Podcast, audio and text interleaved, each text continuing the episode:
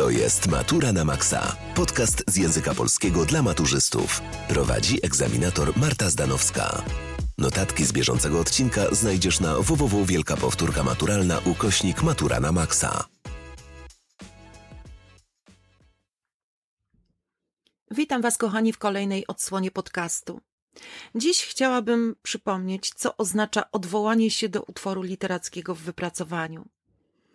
Aby zrealizować temat wypracowania egzaminacyjnego na poziomie podstawowym, musisz przede wszystkim odwołać się w argumentacji do co najmniej dwóch utworów literackich. Po pierwsze, do lektury obowiązkowej, czyli utworu epickiego lub dramatycznego, e, wskazanego w podstawie programowej jako obowiązkowego, i innego utworu literackiego, innej lektury obowiązkowej, czy lektury uzupełniającej, czy utworu literackiego albo utworu poetyckiego. Musisz wykazać się również umiejętnością kontekstowego odczytywania utworów literackich lub omawiania w kontekście problemu sformułowanego w temacie polecenie obliguje cię do odwołania się w pracy do co najmniej dwóch kontekstów wybranych spośród na przykład historyczno-literackiego, teoretyczno-literackiego, literackiego, biograficznego, kulturowego, mitologicznego, biblijnego, religijnego, historycznego, filozoficznego, egzystencjalnego, politycznego czy społecznego. W tematach wypracowania będzie wskazanie, by odwołać się do lektury obowiązkowej, ale nie będzie wskazanego konkretnego tytułu tej lektury. Tak mówi ostatnia aktualizacja na stronie CKE. Może natomiast pojawić się wskazany wiersz. Y, jak podaje najnowsza aktualizacja na stronie CKE, ostatecznie temat może brzmieć na przykład tak. Trzeźwy racjonalista, niepoprawny marzyciel.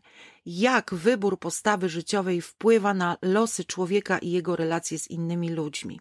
I teraz.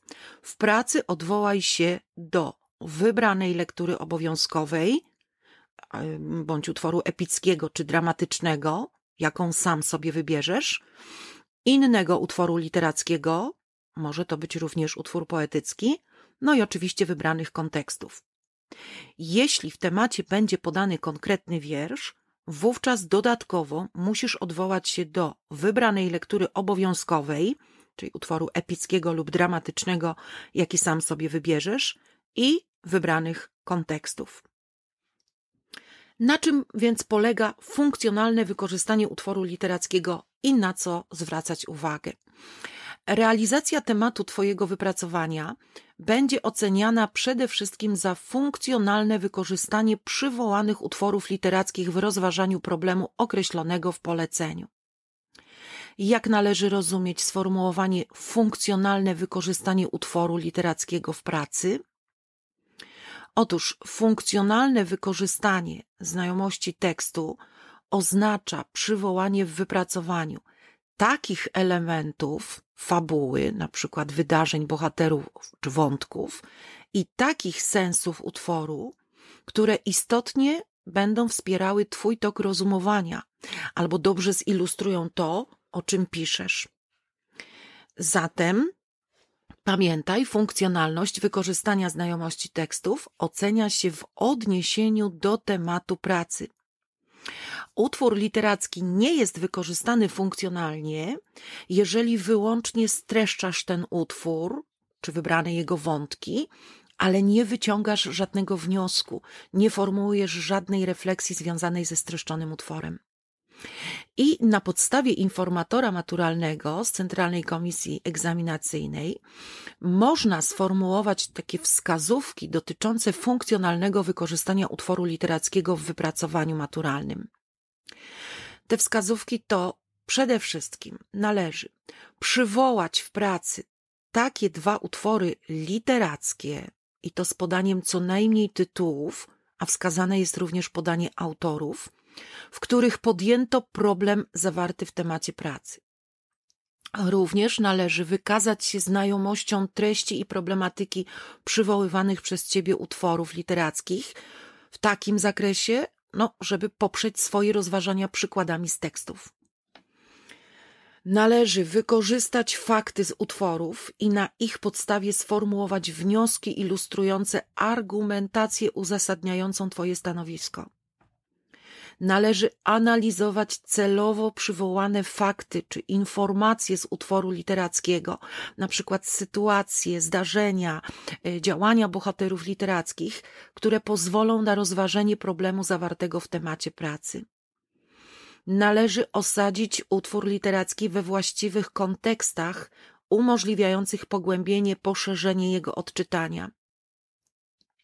Należy zastosować takie konstrukcje językowe, czyli słownictwo, sformułowania, zdania, które umożliwiają przedstawienie Twoich rozważań. I nie wolno streszczać, nie wolno opowiadać utworów. Zanim przejdziemy dalej, zapisz się na wielką powtórkę maturalną. W 4 godziny omawiamy cały materiał wymagany na maturze. Do wyboru aż 10 przedmiotów maturalnych. Pamiętaj, że otrzymujesz gwarancję z danej matury. Z kodem Matura na Maxa zgarniesz minus 10% na wszystkie powtórki. Dołącz już teraz na www.wielkapowtórkamaturalna.pl Zatem, zanim przystąpisz do redagowania swojej wypowiedzi, powinieneś najpierw przeanalizować problem zawarty w poleceniu, żeby wiedzieć, o czym masz pisać. Analizując temat pracy, zwróć uwagę na wszystkie jego elementy i wynikające z nich warunki do spełnienia, czyli na zawarty w temacie problem, na konieczność odwołania się do wybranej lektury obowiązkowej, w której został przedstawiony ten problem, na konieczność funkcjonalnego przywołania kontekstów, które pogłębią odczytanie analizowanych utworów. Zwróć uwagę na konieczność napisania wypowiedzi argumentacyjnej, w której będzie przedstawione Twoje stanowisko i jego uzasadnienie, zilustrowane oczywiście przykładami z utworów literackich. Zwróć uwagę na konieczność napisania pracy liczącej wskazaną ilość wyrazów. Rozłóż sobie na czynniki pierwsze problem określony w temacie. Zastanów się nad kluczowymi dla zrozumienia tego problemu sformułowaniami. Spróbuj tak rozwinąć zdanie z tematu, żebyś mógł sobie odpowiedzieć na pytanie, o czym mogę napisać.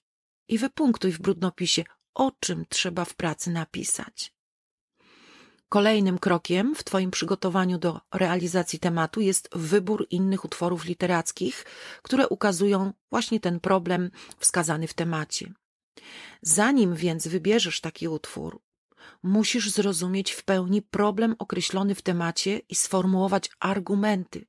Wówczas będziesz wiedział, który materiał literacki okaże się najlepszy i zgodny z Twoim tokiem myślenia – na przykład który bohater utworu, które jego działania w określonych sytuacjach najlepiej zilustrują Twoją argumentację i uzasadnią przyjęte stanowisko.